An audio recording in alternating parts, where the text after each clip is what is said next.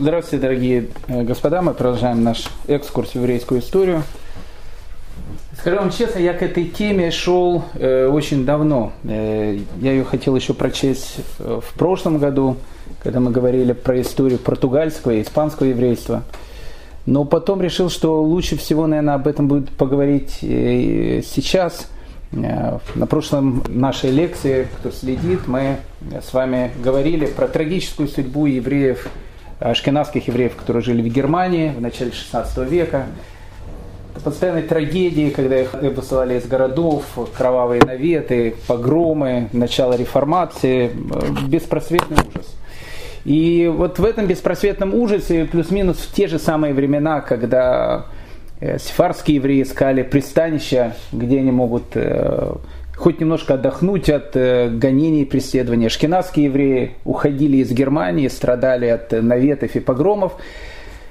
Произошла эта история. Это был некий такой лучик света, который осветил вот этот вот мрак конца Средневековья, 16 века.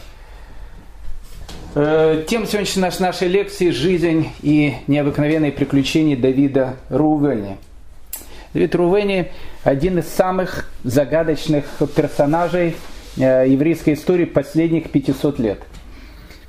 Полная загадка. Мы не знаем, э, кто он был на самом деле. Мы не знаем, э, где он родился. Мы не знаем, какова была его миссия. Мнения исследователей разнятся ну, как бы в диапазоне от того, что это был романтик-авантюрист, до того, что это был настоящий святой. Ну, как бы там ни было, кем бы, кем бы ни был Давид Рувени на самом деле, рассказ о нем, о котором рассказывали еврейские мамы своим детям, на протяжении последних полутысяч лет согревал сердца, дарил надежду обездоленному, гонимому и верящему в свое великое будущее еврейскому народу. Ну, не, не принято пересказывать э, содержание фильма перед началом фильма, потому что потом не будет интересно смотреть, поэтому, но, но все-таки я э, скажу два-три слова, потому что, э, мне кажется, это будет правильное начало. Некая, некая какая-то ассоциация, которая вот у меня крутится в голове. Э, ведь Давид Рувени, он приехал в Италию, мы сейчас будем об этом с вами говорить, и представлялся всем как посол еврейского государства. Мы не знаем, было это государство, не было это государство. Мы будем говорить про этого человека, загадочного человека. Попытаемся понять его тайну, если сможем. Так вот, когда он приехал в Европу в XVI веке и представлял, представлял себя послом какого-то еврейского государства, евреи, которые терпели вот этот ужас э, изгнания, который, который был практически во всех еврейских общинах мира, вдруг у них появилась какая-то надежда. Они увидели посла своего государства, страны, где евреи были не гонимые, а страны, где евреи могли свободно, свободно жить. Мне кажется, такая же ситуация, плюс-минус, она происходила в Москве 4 октября 1948 года. Мне кажется, это, это было практически то же самое. Только э, было основано в мае государство Израиль. Мы не будем говорить сейчас про государство Израиль, кто его основывал. Оно там было левое, там его основывали люди далекие, далекие от еврейской традиции. Как бы там ни было, каким бы оно ни было, но у евреев впервые за 2000 лет в земле Израиля появилось свое государство. И тут в Москву приезжает посол этого государства. И в России, где евреи были всегда, ну, понятно на каком положении, вдруг приезжает человек, который представляет свое собственное еврейское государство, с ним встречается в Кремле, его все уважают, к нему отношение как э, к послу. Э, первым послом тут была Голда Мейер. И вот она 4 э, октября 1948 года идет на Рошашану, Московскую хоральную синагогу. Тогда в синагогу вообще никто не ходили, сталинские времена. Это вообще за эти вещи сразу Сибирь э, в лучшем случае этого, э, в лучшем случае могла произойти. И вдруг московские евреи узнают о том, что посол еврейского государства приходит в хоральную синагогу. И туда пришли толпы евреев. Закончилась война. Закончился Холокост. Евреи потеряли практически всех своих родственников.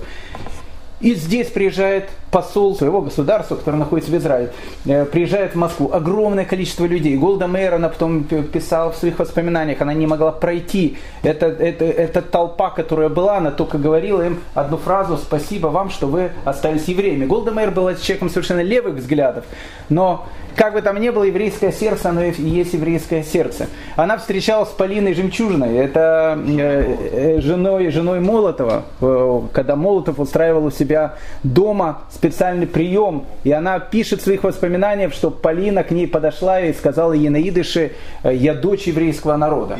И, и, и, потом, и потом она ей сказала, знаете, что если есть, вам будет хорошо, то есть имеется в виду в еврейском государстве, то знаете, всем евреям мира будет тоже хорошо. Это сказала жена человека, который был правой рукой Сталина.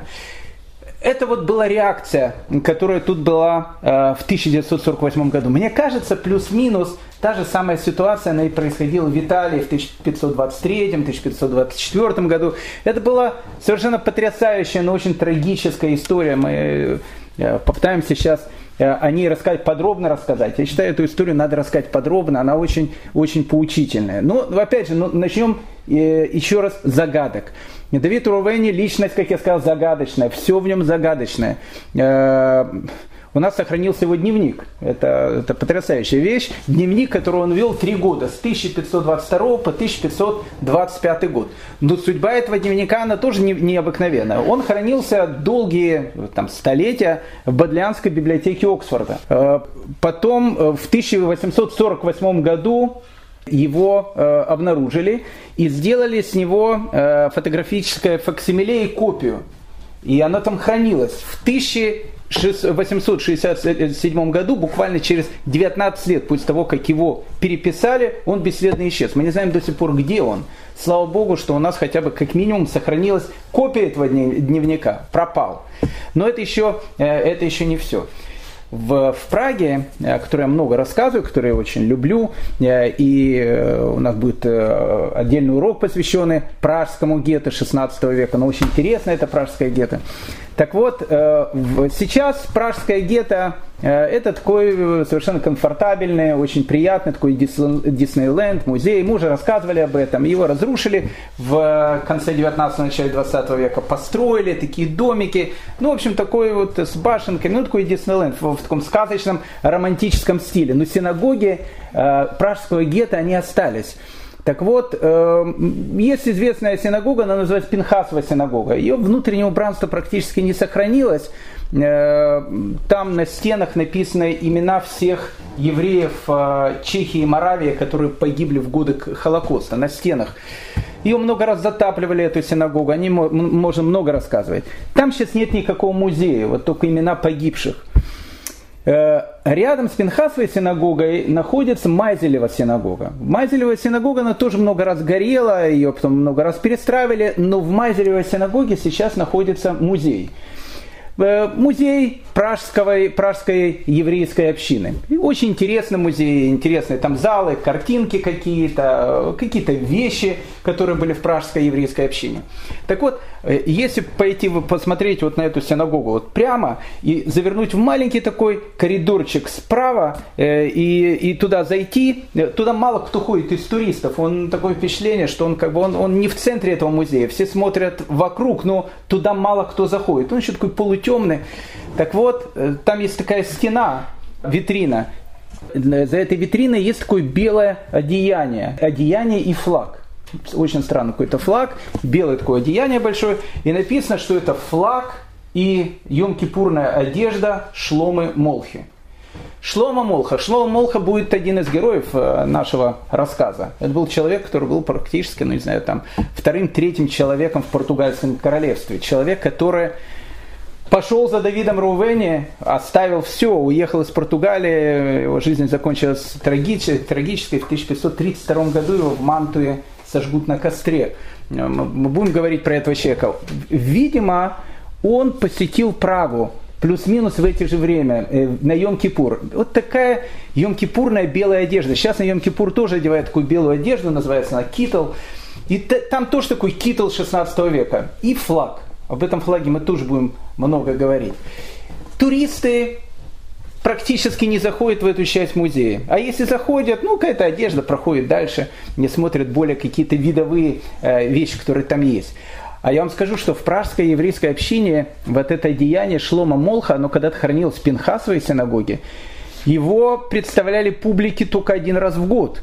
И вся пражская община приходила, чтобы только посмотреть на эти одеяния. Но в этих одеяниях, которые есть, его не полностью показывают, потому что под этими одеяниями в свое время хранился цицит, который одевал Шлома Молха. Вот цициты никто не показывает. Я не знаю даже, есть ли он где-то. А с этим цицитом Шлома Молха была потрясающая история. В 1666 году э, была записана в Праге история, которая произошла буквально там за 12-15 лет до э, этих событий. Э, цицит этот был очень странный. Он был весь исписан в ивритских, э, ну как бы в ивритских каких-то словах. Это были имена Всевышнего. То есть это был очень каббалистический цицит. Цицит с именами Всевышнего. Смотритель Пинхасовой синагоги, Шамаш, служка был человеком очень таким любознательным, как видно. И однажды он решил просто и для себя, может для потомства, достать этот цицит и переписать те имена, ну и те слова, которые были написаны на нем. Он переписал их. На следующее утро написано в этом тексте «он ослеп». Тогда об этом стало известно главному раввину в Праге, который тогда был Раф Липман Геллер. Он вошел в еврейскую историю под именем Тасафот Йомтов – у него есть очень-очень известный комментарий на Мишну, но не только на Мишну, он вообще известный великий человек был, Тасафот Йомтов, главный раввин Праги. И тогда главный раввин Праги решил посмотреть, что же, что же такая, потому что все об этом говорили. Служка переписал вещи на, на следующее утро, ничего не, не видит, э, ослеп человек. Он э, решил посмотреть этот э, таинственный э, цицит. Так написано в этой истории.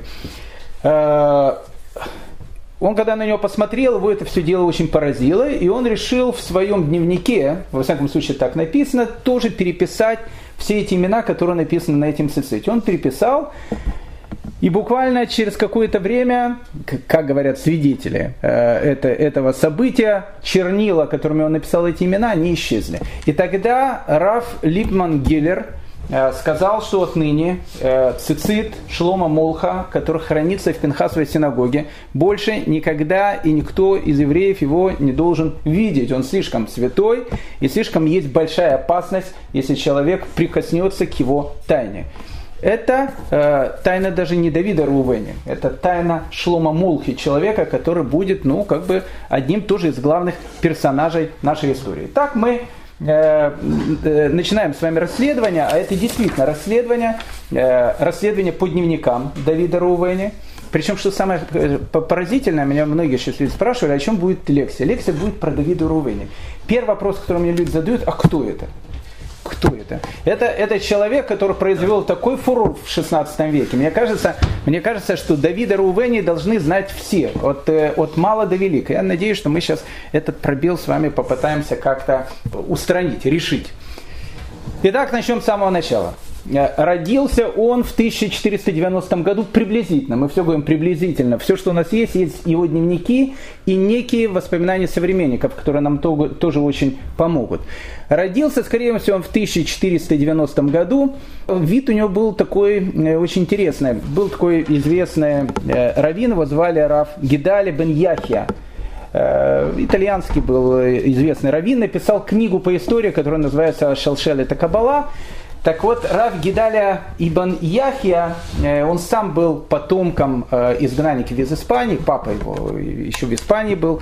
Он описывает его внешний вид.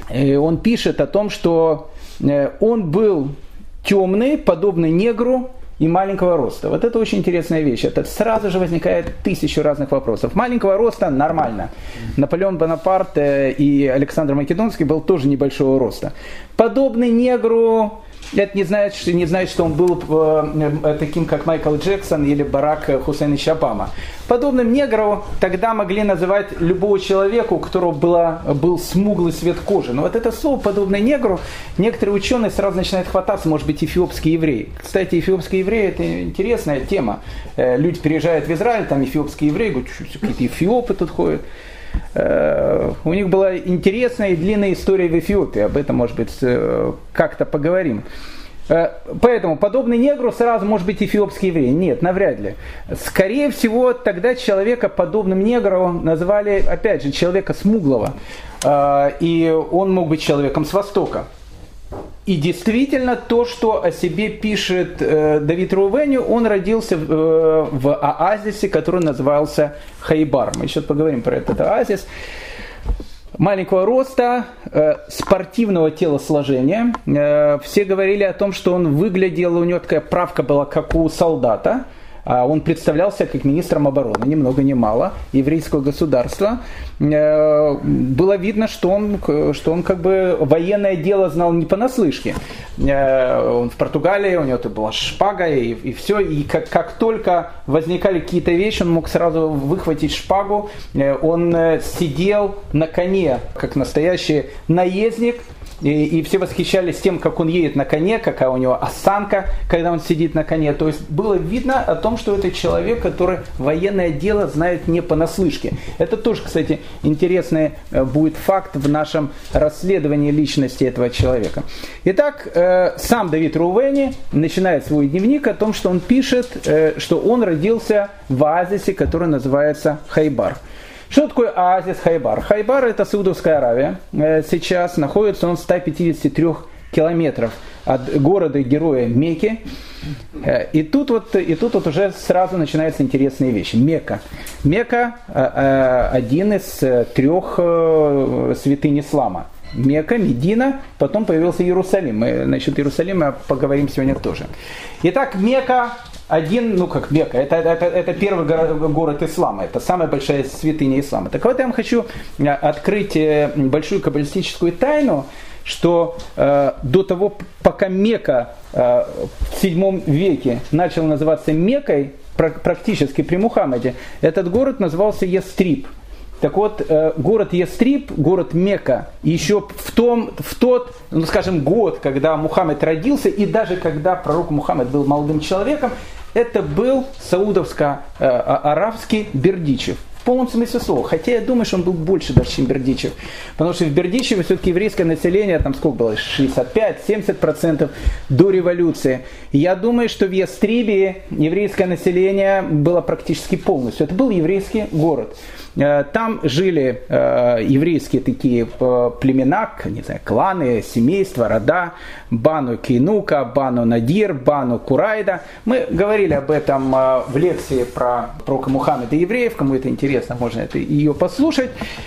Поэтому, поэтому город Мека когда-то был еврейским городом. Это был город, который назывался Ястриб. Потом э, Мухаммед же пришел к евреям, как, как еврейский пророк.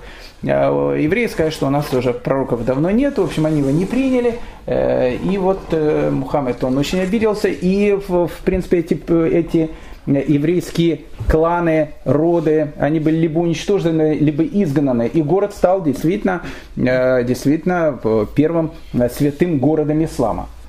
Теперь, оазис, который называется Хайбар. Опять же, это сейчас Саудовская Аравия. Когда-то оазис, который называется Хайбар, это был чисто еврейский оазис. Там жили евреи. Там было очень много евреев. Мы не знаем, откуда они пришли в Саудовскую Аравию. Вполне вероятно, это была часть евреев, которые туда пришли после разрушения второго храма. Э, из Израиля. Вполне вероятно, что это были евреи, которые пришли оттуда из Вавилонии. Но как бы там ни было, в долине Хайбар, в Саудовской Аравии, э, это был, ну, это был чисто еврейский оазис. Там э, жили евреи, они занимались тем, что они выращивали финики, занимались торговлей. В 629 году пророк Мухаммед с 1500 человеками захватил Хайбар, заставил евреев в Хайбаре платить дань. А, а потом один из первых э, э, исламских халифов, который звали Умар ибн Хатаб, мы о нем чуть позже поговорим, в 641 году изгнал евреев из Хайбара, сказал о том, что, в общем, там сам пророки хотел туда изгнать. И казалось бы, что в долине Хайбара евреев быть не должно. Но в XII веке, э, когда эту долину посетил Раф Бенемин из Тудела, один из самых известных таких э, необыкновенных еврейских путешественников XII века, когда он посетил долину Хайбар, он говорит, что там живут одни евреи. Так вот, сам Давид Рувени говорит о том, что в долине Хайбар находится еврейское царство. Можно ему верить нельзя, может быть и да. Об этом тоже будем говорить. Э, Давид Рувени пишет в своем дневнике о том, что в этом царстве живут представители двух с половиной колен. Там живут представители колена Гада, представители колена Рувена, Рувена и половины колена Минаша. Это вот колено Дана, э, Ру, э, Гада, Рувена и половина колена Минаша, это те колена, которые в свое время жили за, за рекой Иордан. Они не пришли Иордан, а они жили на территории современной Иордании. Не буду э, долго это рассказывать, это отдельная тема. В 722 году до новой эры, когда сирийцы разрушили Израильское царство, они изгоняют 10 колен, они пропадают, э, мы их ищем по сегодняшний день, и на протяжении всей еврейской истории э, их пытались искать. И вот Давид Рувени говорит о том, что как бы вот они живут в долине Хайбар, у них есть свое государство. Э, его брат которого зовут Йосиф, Ясеф, это его старший брат, он царь э, этого еврейского государства. Сам Давид Рувени был министром обороны. Их отца э, звали Шламо, Соломон. И сам Давид Рувени, его отец, его брат, они относятся к колену Рувена. Отсюда вот эта вот и кличка, или кличка, прозвище Рувени. То есть Давид, Давид из колена Рувена.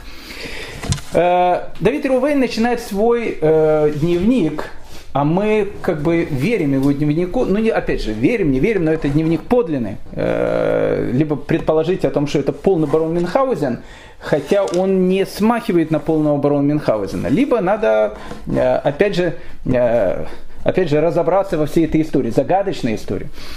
Пишет он в этом дневнике о том, что э, совет старейшин, некий такой э, прообраз Синедриона, который был в этом еврейском государстве в Саудовской Аравии, в долине Хайбар, ни много ни мало решает послать э, министра обороны в Европу, и не просто в Европу, а послать его к папе римскому.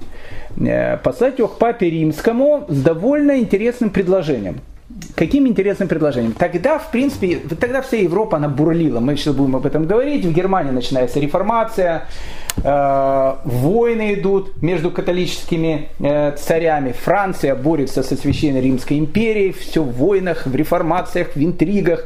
В общем, полный сумасшедший дом. И тут в этом полном сумасшедшем доме на э, Европу падает вот это вот то, что они считали полное, еще хуже, чем чума, как они называли, э, появляется Османская империя, появляются турки. А турки, э, это были не просто какие-то турки-турки, турки они уже были рядом. Э, в 1521 году турки осадили Белград, ни много ни мало. В 1522 году они завоевали Родос еще чуть-чуть времени пройдет, они подошли к стенам Вены, и Вену они не взяли по чистой случайности. Ну, то, ну, то есть это была чистая случайность. Если бы турки тогда взяли бы Вену, Австрия была бы турецкой э, народной республикой. Э, поэтому турки, э, которые захватили практически весь Ближний Восток, всю Переднюю Азию, вторглись в Европу, Э, это была та опасность, которая, о которой говорили все. Поэтому Европа, она вся бурлила в сумасшествии, и тут еще турки, э, то, что называется, на голову. Поэтому план, с которым Давид Рувени приезжает, должен приехать к папе римскому, во всяком случае он пишет в самом начале, он заключался в следующем. Э, турки, они захватили землю Израиля ну как захватили. А, а до этого она принадлежала мамлюкам, другим э, там, мусульманам. То есть она была под египетским протекторатом. А сейчас туда пришли турки. И вот Давид Рувени едет с неким таким письмом от своего брата, от Совета Старейшин, от еврейского парламента, от Кнессета, который находится в долине Хайбар, со следующим, со следующим предложением. Давайте мы возьмем наши войска. У нас есть наши войска, у нас э, есть э, довольно сильная армия. Э, вы возьмете ваши войска, и мы с двух сторон ударим по туркам. Плюс еще Давид Рувени говорит, что мы готовы э, и воевать и, и сами. Но нам нужно помочь. У нас есть все, кроме самого главного. У нас нету пушек и хорошего оружия. Поэтому э, идея, с которой Давид Рувени сейчас предстанет перед Папой Римским, ни много ни мало, она будет звучать, дайте нам оружие, и мы освободим святую землю от турок. Э, кажется фантастическим, но Давида Рувени, Папа Римский и короли будут воспринимать всю эту информацию очень-очень серьезно. Итак, э, в 1522 году, опять мы чуть зашли вперед, Давид Рувени решает э, поехать из Саудовской Аравии ни много ни мало в Рим. Сначала он пересекает Красное море, попадает в Африку, приходит на границу между Суданом и Эфиопией, ведь надо идти в Египет, корабли уходят из Египта. А, и тут вот начинаются, опять же, какие-то странности. В, этой, в этом дневнике есть много странностей, э, в которых, опять же, надо разобраться. Когда Давид Рувени, он э, переселяется, в, э, ну, как бы пере, приезжает в Красное море, он встречает некий караван, арабский караван, который шел из Мекки. Он видит о том, что э, самым уважаемым человеком в этом караване был человек, который себя называет потомком пророка Мухаммеда. И он видит о том, что вот этот потомок пророка Мухаммеда, он как бы пользуется огромным уважением. Все к нему относятся с огромным таким уважением, э, пиететом и так дальше. Вообще в мусульманском мире э, к потомкам пророка Мухаммеда э, отношение очень такое трепетное. Нужно сказать о том, что у Мухаммеда было семь детей – и, и только э, единственное, они все умерли при его жизни.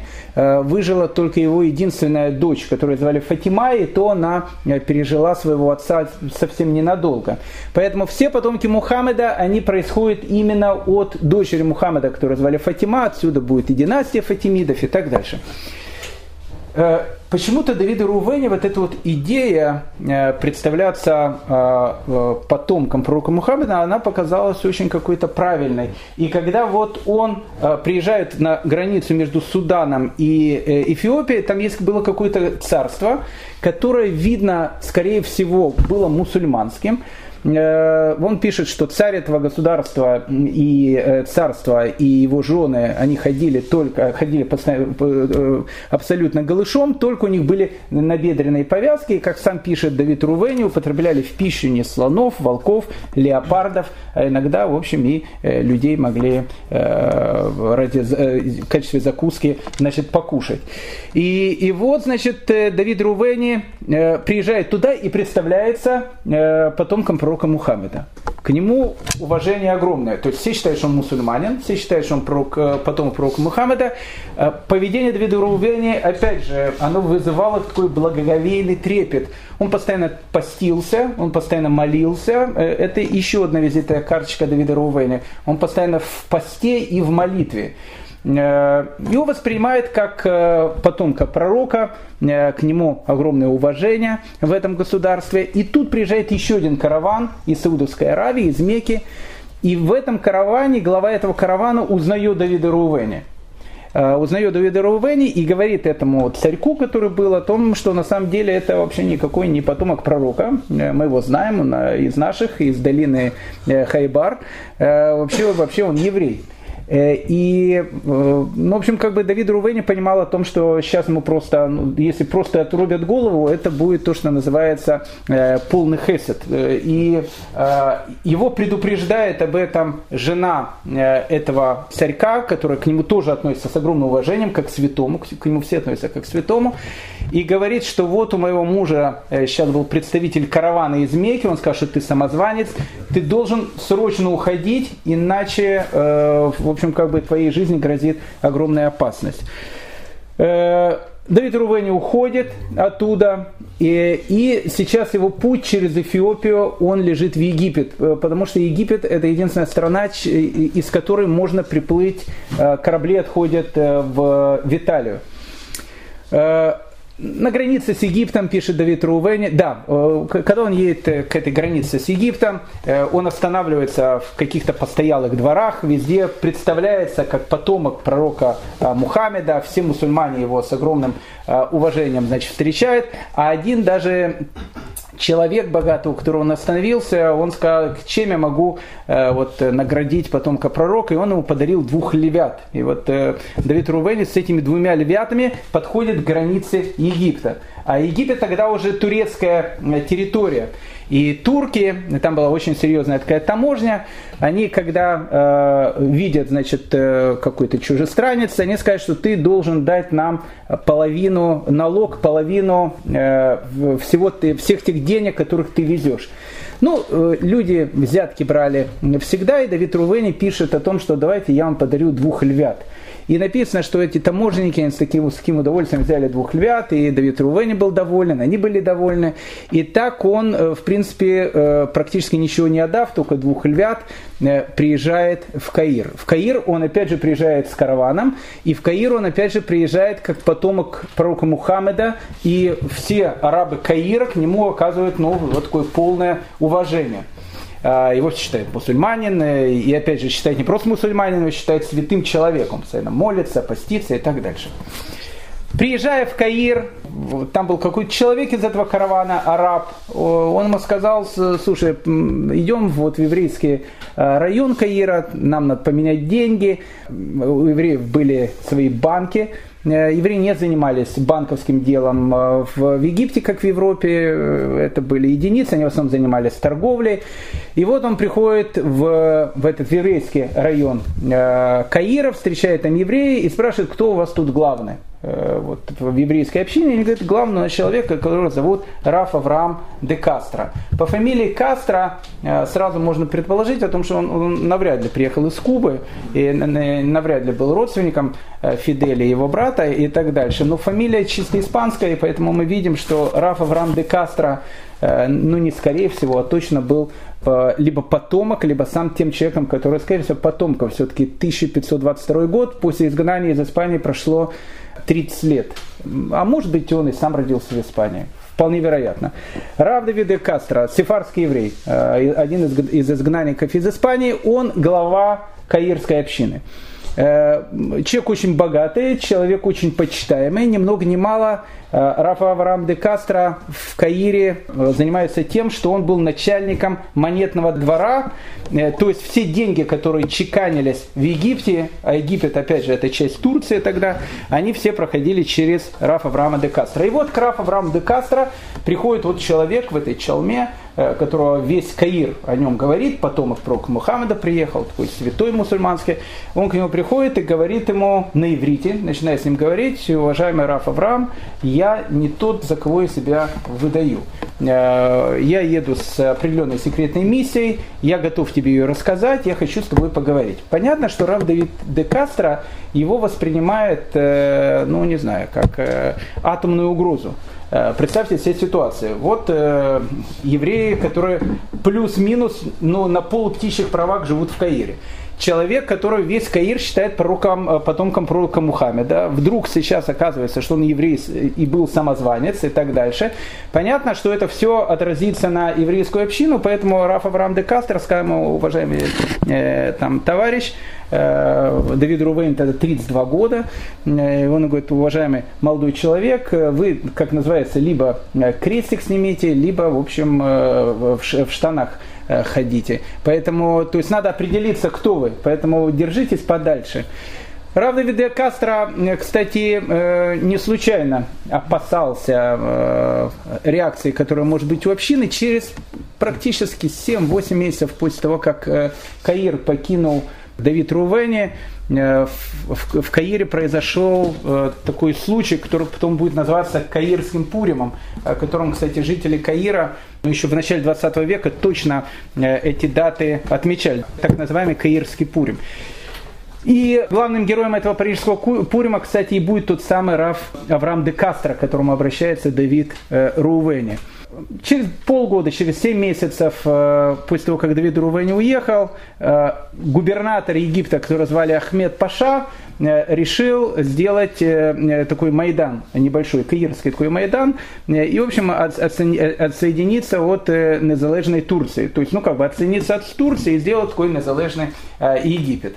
Ну, как вы понимаете, тогда султаном был человек, который звали Сулейман Великолепный, Турки вообще не, не церемонились с такими вещами, просто на кусочки отре, разрезали бы. Хотя люди были нормальные к евреям, но э, очень жестокие. Хотя вся Европа была жестокой в те времена, мы сейчас чуть позже об этом поговорим. Э, так вот, Ахмед Паша, который решил отделиться от Египта и сказал о том, что мы сделаем свое собственное государство, где я теперь буду сам султаном. Э, первым делом обращается к Раф Аврааму де Кастро, у которого монетный двор. С тем, чтобы он начал чеканить на монетах не, имена не Сулеймана, а имена Ахмада Паши, для того, чтобы показать, что мы как бы являемся теперь как бы независимым государством. Ну, Раф Авраам де Кастро, он не просто начальник монетного двора, он еще глава еврейской общины, он понимает о том, что э, тут как бы ли, либо пан, либо пропал, то, что называется. Э, он говорит, вы знаете, уважаемый Ахмед Паша, я готов делать, что вы скажете, но вы говорите такую вещь, она не совсем ординарная такая, я прошу э, письменный документ, э, в котором будет написано о том, что вы лично меня значит, приказываете о том, чтобы я на монетах печатал э, ваше имя. Ахмед Паша дает ему этот документ, Раф Авраам де Кастро сказал ему большое спасибо, поздно ночью покидает Каир и прямиком в Стамбул. Э, прямо к Сулейману с этим документом для того, чтобы показать о том, что посмотрите, что у вас происходит в Египте. Когда Ахмеду Паше стало известно, что Авраам де Кастро смотался, причем с этим документом э, в Стамбул, он понимает о том, что, в общем, с еврейской общиной э, сейчас будет плохо. Э, первым делом он э, арестовал 12 евреев, самых знатных евреев э, каирской общины, посадил их в тюрьму и сказал, что если в течение недели вы не дадите мне 200 талантов, 200 талантов серебра, то, в общем, в принципе, вся еврейская община будет уничтожена. Я просто хочу сказать, что 200 талантов серебра это мера веса, это огромное, ну, ну, ну, как, ну, это огромное количество денег, огромное количество денег, и даже если бы вся каирская э, община сбросилась бы, навряд ли они нашли бы 200 талантов серебра еще за неделю. Ну, прошла неделя, э, за эту неделю э, все евреи Каира, они понимали, что Ахмед Паша Э, человек очень жестокий, и, в общем, как бы э, Аврааму де Кастро, он помнит о том, что он смотался и настучал на него турецкому султану. Они понимают, что это очень серьезное э, такое положение. Главный раввин Каирова его звали Раф Шмуэль Сиделия. Он на протяжении этой недели берет в главную каирскую синагогу маленьких детей и просит, чтобы маленькие дети читали Таилимы за еврейскую общину, чтобы еврейская община спаслась объявляется большой пост, э, э, люди постятся, плачут, потому что, э, в общем, непонятно, чем это все закончится. В течение недели они смогли насобирать 20 талантов серебра. 20 талантов серебра – это одна десятая часть того, что они должны были дать Ахмеду Паше.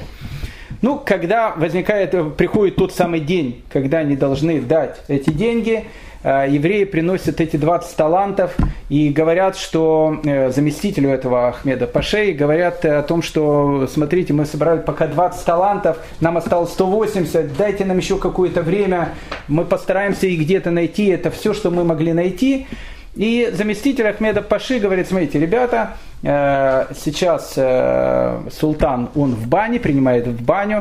Э, вот когда он выйдет из бани, вам теперь будет всем крышка. Ну, прям так сказал, арестовать этих людей, которые пришли. Вам сказали принести 200 талантов, вы принесли 20 талантов. Вы сейчас увидите, как с вами расправится Ахмед Паша. И в тот самый момент, когда Ахмед Паша парился в бане, то есть называется так с легким паром, то, что называется делал, против него произошел переворот. То есть, опять же, переворот среди самой египетской аристократии, которая не хотела терпеть его, она понимала, что не, не сегодня, а завтра туда придет Сулейман и всем просто э, э, оторвет голову. Ахмеда Пашу схватили, отрубили его голову, и еврейская община так спаслась. Это все происходило 27 Адара 1524 года, и вот этот вот день 27 Адара э, в Каире праздновался как Каирский Пурим, потому что время, когда э, вся еврейская община могла быть уничтожена. К чему я это просто все рассказал? Э, э, Давид Рувени в Каире был меньше, чем, ну не меньше, чем за год, за год до, до этих событий. Поэтому отношение э, Авраама де Кастро к человеку, который называется потомком пророков, и сам говорит о том, что он еврей, понятно, оно было очень и очень подозрительное.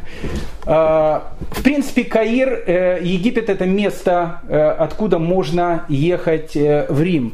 Но почему-то Давид Рувени Э, ну не почему-то мы можем понять, он все-таки еврей, он решил, что до этого нужно посетить Святую Землю, и у него был какой-то знак. Знак, который он писал, что ему сказали старейшины вот, государства, Синдрион местный, о том, что пока не будет этого знака, ты не можешь идти в Рим. Этот знак он должен был увидеть в Иерусалиме. Э, сначала Давид Рувени посетил э, Хеврон, э, а потом он въезжает в Иерусалим. В Иерусалим он въезжает 25 Адара 1523 года. И тут Давид Рувени делает еще один шаг, который кажется очень-очень странным. Во-первых, он приезжает в Египет тоже как э, потомок э, пророка Мухаммеда. Он представляется как мусульманин. Первым делом Давид Рувени идет на храмовую гору и сразу же идет э, в, ну, в такой вот дом, который называется Кубат Ас Сахра, или на иврите называется Кипат Асела, или на русском языке называется Купол над скалой. Ну, любой человек, который когда-либо бывал в Иерусалиме, подходил к стене плача, э, он видел ну, эту самую такую блестящую постройку, блестящую, потому что купол золотой, она блестит на солнце, вот этот золотой купол, который находится на храмовой горе. Так вот, э, это самая кубат э, Ассахра, которая переводится как э, кубат, это то же самое, что кипа, это такой купол, сахра, то, что на иврите села, на русском скала, то есть купол над скалой. Э, в принципе, э, ее все называют мечетью, и действительно сейчас это мечеть, но мечетью она стала с 20-х годов 20 века, она сейчас стала женской мечетью.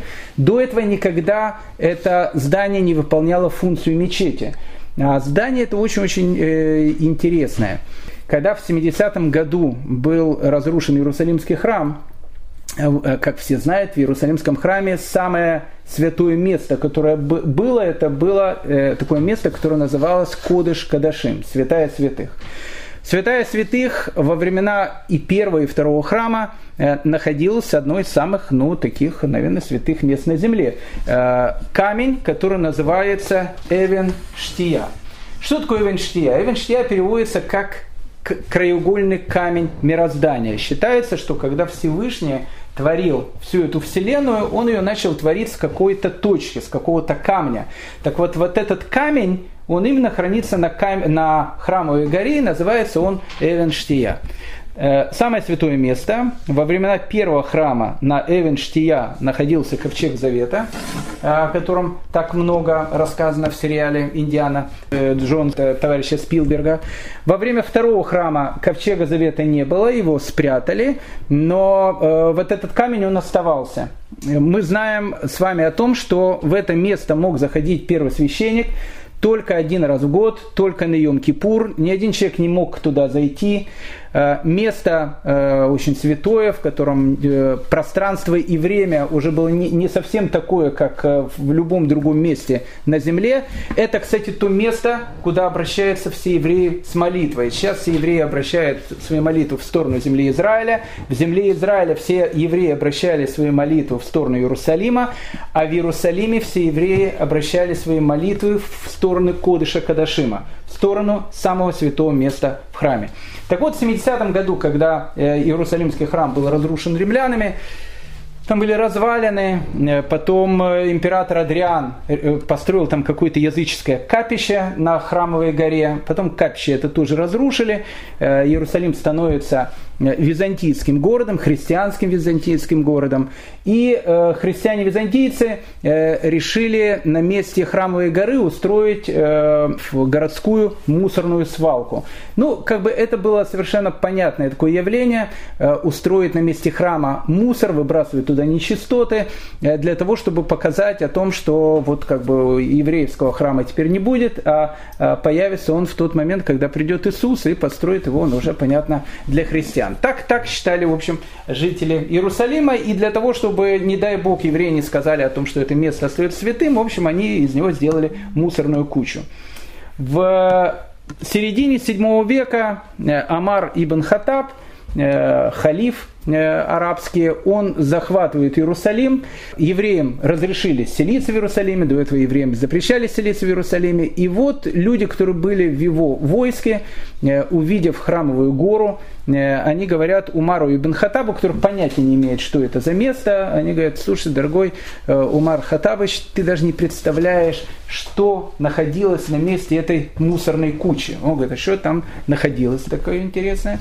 Э, ему говорят, там, там когда-то находился Иерусалимский храм, э, центр связи со Всевышним, ну, э, Всевышний для мусульманина это Аллах, понятно, место очень-очень святое. И Умар ибн Хаттаб, он приказывает расчистить храмовую гору от мусора. Храмовую гору от мусора расчистили, и евреи ему говорят, смотрите, на храмовой горе находится место, точка. Когда-то там находился Кодыша Кадашим, когда-то там находилась святая святых Иерусалимского храма.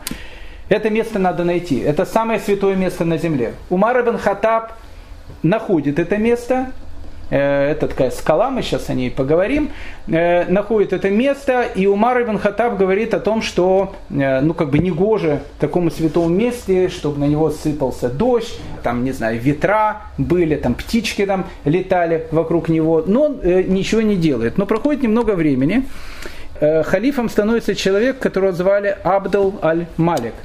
Абдал аль-Малик был хороший такой халиф, Э, единственное, что у него произошел э, небольшая э, нестыковка с теми мусульманами, которые жили в Саудовской Аравии. А в Саудовской Аравии находится Мекка и Медина.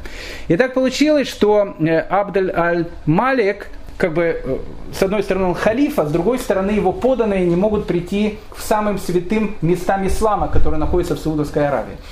Тогда э, Абдал Аль-Малик, э, он говорит о том, что ну, если э, гора не идет к Мухаммеду, э, то можно, в общем, как бы сделать обратную вещь. Э, и э, он говорит, а почему бы нам тут не сделать какое-то тоже святое место для ислама? Причем тут святое место для ислама, святое место для ислама далеко в Саудовской Аравии. И тут Абдал Аль-Малик э, говорит такую вещь, которая, в принципе, сделала Иерусалим третьим по святости городом ислама. Есть известная вещь, написана в Коране про Мирадж. Мирадж – это некое такое духовное вознесение пророка Мухаммеда. Э, вот к нему приходит ангел Габриэль, и ангел Габриэль берет пророка Мухаммеда, говорит, я тебя подниму на выше, покажу тебе высшие миры, подниму тебя до седьмого неба. Как я поднимусь, говорит пророк Мухаммед, есть специальный такой Э, животное, непонятное животное, похоже на, коня, э, называется она Аль-Бурак. И вот э, как бы в своем видении, в своем сне написано о том, что Мухаммед, он на этом волшебном животном, Аль-Бураке, на этом волшебном коне, поднимается на седьмое небо к дальней мечети. Что такое дальняя мечеть, иди знай. То есть э, до э, Абдаль Аль-Малика э, дальняя мечеть, ну, в общем, дальняя мечеть это было не физическое место, потому что он-то во сне поднимается. Она могла быть где угодно. Могла быть и в Москве, и в Париже, и в Нью-Йорке, и даже в незалежной Украине она могла быть. Но тут Абдаль Аль-Малик говорит, секундочку, дальняя мечеть, дальняя мечеть. С него Мухаммед поднимается на небо. А где же находилась дальняя мечеть? А вот где она находилась. Она в Иерусалиме находилась. А раз она находилась в Иерусалиме, раз с этой точки пророк Мухаммед поднимается на небо, значит, это место становится святым для ислама. И поэтому ничего страшного, что мои поданные не идут в Мекку, они пойдут в Иерусалим. Иерусалим тоже святое место. А где же это место, с которого пророк Мухаммед на волшебном своем коне поднимается в небо? Понятно где? В самом святом месте, которое есть в Иерусалиме для евреев, в храме. А, а что остается от храма? От храма остается вот эта вот скала, Эвенаштия. И Абдаль аль-Малик приказывает над этой скалой, которая для него уже не просто краеугольный камень, с которого творится мир, но и место, с которого пророк Мухаммед возносится на небо, приказывает построить некую такую постройку с красивым таким куполом, которая будет ее охранять от всего. Самое святое место, ну, как бы третье по значимости место ислама, практически как Каба, которая находится в Мекке. Это все очень хорошо. С точки зрения, с точки зрения еврейской, Подниматься на храмовую гору сейчас это, э, это само по себе большая проблема. Просто так подняться на храмовую гору. Почему большая проблема? Потому что на храмовую гору мог зайти только человек, который будет, а, ритуально чистый, и просто так на храмовую гору, когда находился храм, не заходили. Это было просто опасно для, для человека.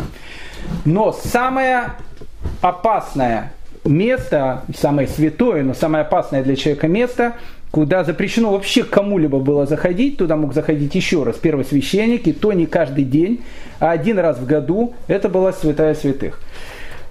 Святая святых предположительно найдена – где она находится? Она находится под этим желтым куполом. Поэтому, если человек поднимается а на храмовую гору, он уже, ну, он уже такой, э, ну, как бы такой редиска такая. В, э, есть некоторые люди, которые поднимаются, говорят, мы знаем, тут сюда можно, туда нельзя. Все это по большей части халуемец для, для многих. Запрещено под, пока подниматься на храмовую гору, пока мы не знаем точно, куда можно идти, куда нельзя идти, пока там нет храма. Ну хорошо, но даже если человек поднялся на храмовую гору, не хочу дискутировать сейчас эти, эти темы, куда точно нельзя заходить по всем мнениям, даже по мнениям самых радикальных товарищей, которые поднимаются на храмовую гору, в этот купол, э, который находится над скалой. Почему? Потому что там находится Кодыша Кадашим. Когда-то находилось. Что сейчас находится под этим желтым куполом? Под этим желтым куполом там сейчас находится камень. Это самый Эвен Аштия. Высота его от метра двадцати пяти до двух метров высоко, э, что само по себе немножко странно, потому что э, известно, что Эвен Штия, который находился в Иерусалимском храме, его высота была приблизительно около 30 сантиметров, а тут от метра двадцати пяти до двух метров. Но опять же тут нет ничего странного, потому что э, Эвен Эштия, он не, не выделялся из земли так, как выделяется сейчас. Он был покрыт полом. Вот этот маленький кусочек, который был над полом, он был 30 сантиметров. Хорошо. А, длина этого камня сейчас 17 метров 7 э, сантиметров и ширина 13 метров и 5 сантиметров. Большой камень.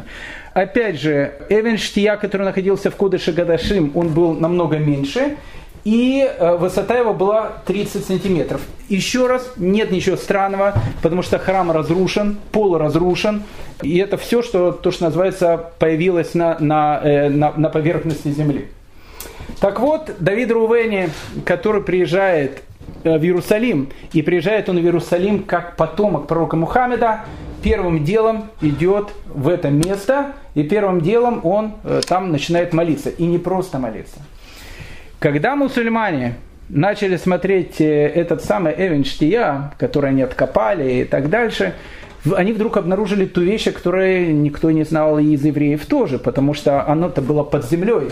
Оказывается, что в самом этом Эвенштия есть такая дырка, Э, такой некий такой круг, длина его где-то 47 сантиметров, небольшой такой, и видно, что этот круг идет куда-то под землю. Еще раз, во времена храма это место все было скрыто, и вообще туда, там, в Кудыше Кадышим никто исследованиями никакими не занимался. Иногда, э, правда, были люди, которые э, могли там ремонтировать Кудыше Кадышим, но как ремонтировать? С крыши храма их спускали в специальном таком батискафе, на веревках, их спускали туда на пол. Они там ничего не видели, они в этом батискафе могли вытаскивать только руки и могли вот так вот руками только смотреть, э, э, ничего ли не надо поправить в Кудыша Кадашим. Невозможно было туда зайти. Это тоже было написано? В... Конечно, конечно. Это написано, это написано в, в Мишне. Это вот вещь, конечно. Так вот, что оказалось? Оказалось, что под Эвенаштия находится пещера – об этом никто не знал. А как об этом узнали? Об этом узнали, когда храм был разрушен, и когда мусульмане начали, в общем, как бы над ним строить вот этот купол. Над Эвенштия находится пещера. И вот эта вот дырка, которая сейчас у мусульман называется колодец душ, ни много ни мало, она прямо спускается в эту пещеру. Под Эвенштия в Кодыше Кадашим находилась пещера. Пещера есть это и сейчас. Высота ее от полутора до двух с половиной метров. Место очень таинственное, место очень неизвестное. Есть предположение, что э, именно там находилось, э, мог находиться одни, один из входов в то место, где в недрах храмовой горы один из последних еврейских царей спрятал и э, ковчег завета, и все, все атрибуты, которые находились э, в, в пустыне, которые хранились там, э, и скрижали завета, э, они сейчас до сих пор находятся в недрах храмовой горы. По одному из предположений, может быть, эта пещера и была тем самым входом, который мог, один из входов, который мог туда, в общем, вести. Предположение. Этим, кстати, предположением, опять уходим чуть в сторону, это интересно. В 1909 году в Израиле была экспедиция человека, которого звали Паркер.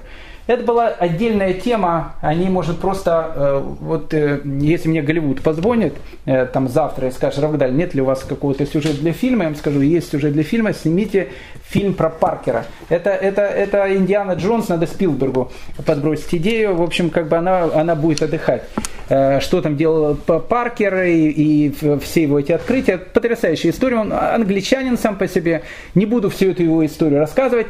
Когда Паркера уже должны были, э, ну так получалось, что он, он должен был уезжать из э, земли Израиля, он ничего не нашел, а он как раз искал это хранилище, где находится ковчег Завета. Это тот был э, первый Индиана Джонс, который это все дело искал. И вот перед самым отъездом Паркер решил пойти на то, что, за что ему просто могли просто оторвать голову. Но это в, в самом не, таком добром сценарии развития событий. Он подкупил людей, которые охраняли храмовую гору, и сказал им, э, ребята, пустите меня э, вот в эту вот, э, вот эту вот мечеть, я ее называю мечеть, хотя мечетью, еще раз, она стала 20-х годов только, этот купол над скалой, пустите меня вместе с рабочими на одну ночь на одну ночь. Мы вечером зайдем, утром выйдем, за это мы вам дадим гигантские деньги. Паркера, которого выгоняли уже с э, турецкой Палестины, э, был последний шанс. Он считал после долгих исследований о том, что вход в это хранилище находится именно в этой пещере. Он спустился туда, в эту пещеру, э, спустился туда со своими рабочими. Такой, представьте, полумрак этого места, где когда-то находился Кодыша Кадашим. Это пещера, которая там находится ночью. И он сказал они, сломами, лопатами, и он приказал одному из рабочих ломом значит, бить по земле, потому что вход где-то находится здесь, он спрятан под камнями, так считал Паркер. Они ударяют ломом об землю, представляете, этот шум такой, э, эхо ночное.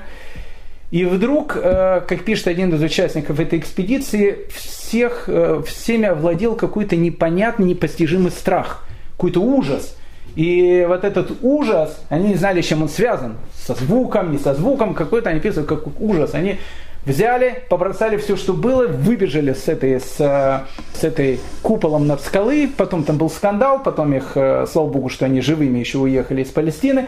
Это была целая история. Так вот, Давид Рувени. Э, Давид Рувени, кем бы он ни был, ну хорошо, сейчас он себя выдает потомком пророка. Ну хорошо, даже Давид Рувени считал о том, что на храмовую гору куда-то зайти можно. Но ведь практически никто не спорил с тем, что именно в этом месте, в куполом над скалой, находился Кодыша Кадашим. Как он туда мог зайти? Либо он считал, что он находился в каком-то другом месте, но это тоже было бы довольно странно. И э, Давид Рувени описывает, что э, как только он приехал в Иерусалим, он сразу приходит вот в это вот место этой мечети, и э, молится там до поздней ночи. Поздней ночью он находится в этой пещере, в полумраке таком, он зажигает свечку, э, представьте вот эту картину, находится под Кодыш и Кадашим в этой странной пещере. Э, приходят люди, которые охраняют храмовую гору, со словами о том, что комплекс закрывается, нет ли тут, значит, туристов. Э, э, Давид Рувени молчит, они проверяют, никто ли там не остался, и находят там Давида Рувени.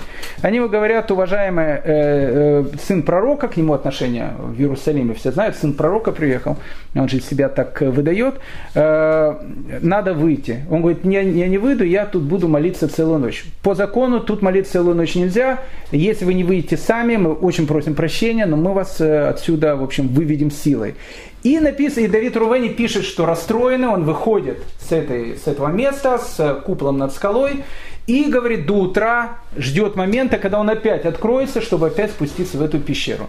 На этот раз он встречает охранников, уже другую смену, местного ОМОНа, и говорит им, «Э, вы знаете, кто я такой? Я сын пророка. вы меня не пускаете молиться в самое святое, ну не в самое, в третье по значимости святое место для мусульман. Если вы меня сейчас не пустите, вы не, не знаете мои связи, я напишу султану, и в общем, э, в общем вам э, будет очень-очень плохо. Местные ОМОНовцы испугались, иди знаем, кто он такой, интернета тогда не было, позвонить в Стамбул нельзя было. И они сказали, ну, в общем, как бы, а выглядел, опять же, вовсе святым таким, он постоянно постится, постоянно молится и так дальше. Они его туда пускают. И Давид Урувени говорит о том, что в этой пещере э, под Эвенштия он проводит пять недель, ни много ни мало.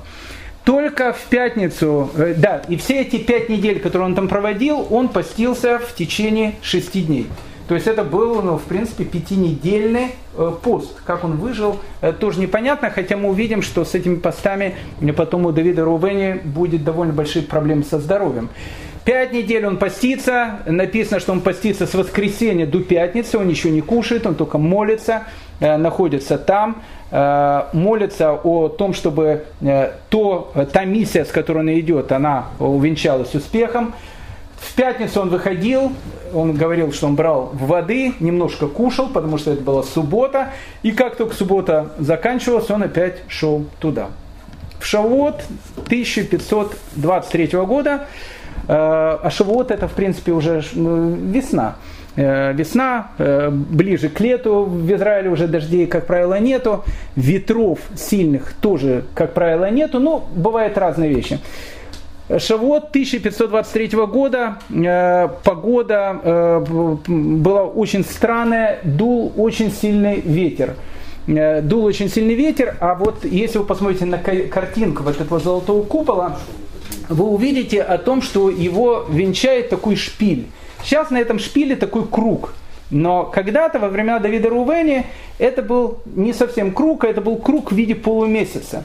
Этот полумесяц, он э, был повернут э, с, э, в сторону запада, то есть, а запад это сторона, э, сторона Мекки, то есть, как бы над этим желтым куполом находился полумесяц, который был повернут в сторону Мекки.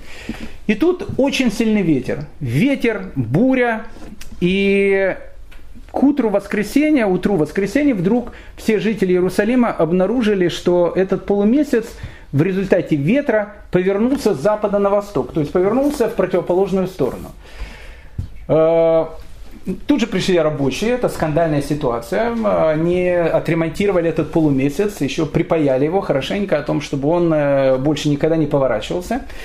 Э, но на следующее, э, в этот же день вечером опять была вторая волна э, антициклона этого, который был над Израилем, опять был очень сильный ветер, и опять с утра они увидели о том, что этот полумесяц обернулся с запада на восток. Давид Рувени пишет в своем дневнике о том, что в Иерусалиме он находился так как он ждал знака, до этого не пишет знак, но когда это произошло, он пишет в, в своем дневнике, мне сказали старейшины время, когда я могу начинать свою миссию. Когда ты увидишь, что полумесяц развернулся в другую сторону, знай, тебе нужно ехать в Рим. И Давид Рувени записывает в своем дневнике, тогда я понял о том, что Всевышний дает мне знак, что я могу ехать э, в город-герой Рим. В Иерусалиме был человек, которого звали Абрам э, Хагер. Он был, он был э, человеком, который занимался выплавкой металла. Э, родом он был из, из Испании. 1522 э, год, 30 лет прошло после изгнания, вполне вероятно, он там родился, он не молодой человек был. Какое-то время, видно, жил в Италии, перед тем, как он приехал в, в землю Израиля. И вот перед самым отъездом Давид Рувени приходит к нему и говорит ему, я знаю о том, что ты такой большой художник, э, ты жил в Испании, ты жил в Италии.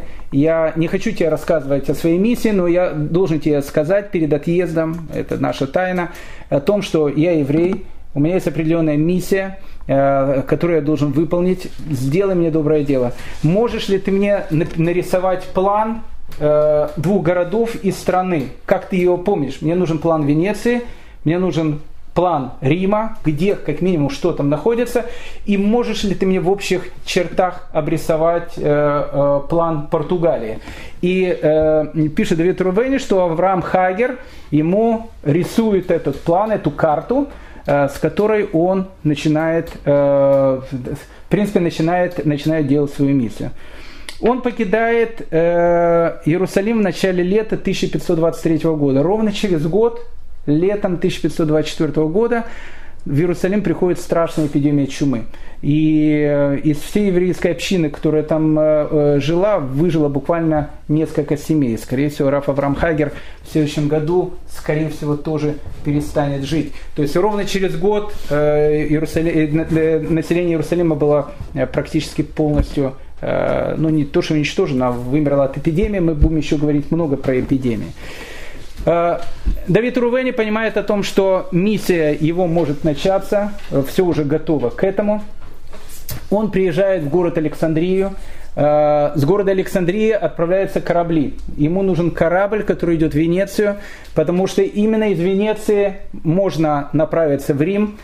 Находясь, находясь в Александрии, он встречает человека, которого звали Иосиф. Такой был Гуляка такой парень, молодой парень, только женился. Э, его родители были из Неаполя, э, его родители были сефардами. И, а он, видно, с родителями в маленьком возрасте переехал и уже жил в Александрии. Но он прекрасно знал итальянский язык, все-таки из Неаполя. И плюс-минус он немножко знал, что такое Италия. А, у Давида Урувени уже остается очень мало денег, хотя э, когда начиналось путешествие, у него денег было много, но, в общем, деньги тратились постоянно. А, он ему говорит, не хочешь ли ты быть моим слугой, который поможет мне ориентироваться в Италии, потому что я еду в страну, о которой я ничего не знаю. И э, этот Ясеф, э, в общем, как бы нанимается к Давиду Рувени слугой. Давид Рувени ждет времени, когда первый попавшийся корабль отправится из Александрии в Венецию. В Александрии Давид Рувени уже представляется всем как еврей он уже не говорит о том, что он сын пророка. Евреев, э, христиане тогда не брали на корабли, которые плыли в Венецию, тогда был бойкот евреев, это э, отдельная история, мы об этом говорили в прошлом году, можно тоже послушать в наших лекциях. Его могли взять только мусульмане, которые торговали с Венецией. Он сел в такой, один из мусульманских кораблей и отправляется в Венецию. Он описывает это плавание потрясающее, э, пишет о том, что этот его слуга Ясеф э, через какое-то время еда, которая у них была, была, э, он ее так, в общем, куда-то не туда положил, и она перемешалась с той едой, которую э, несли христиане. И тогда уже было совершенно непонятно, где кошерная еда, которую ели они, и где еда, которую э, ели матросы. И ну, Давид Рувен тогда пишет, что Ясеф сказал, и что мы будем кушать. Он говорит, ничего не будем кушать, я вообще там пощусь постоянно.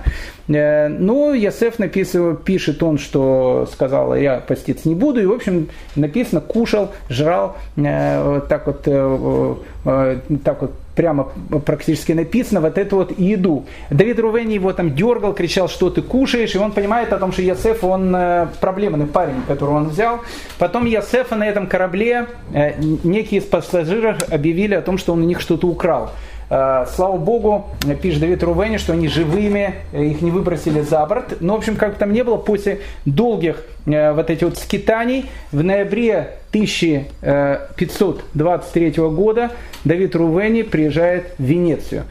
В принципе, с его приезда в Венеции и начинается вся эта история – Э, все, что мы рассказали сегодня, это, это все было просто присказка. А сказка, она у нас начнется э, через неделю.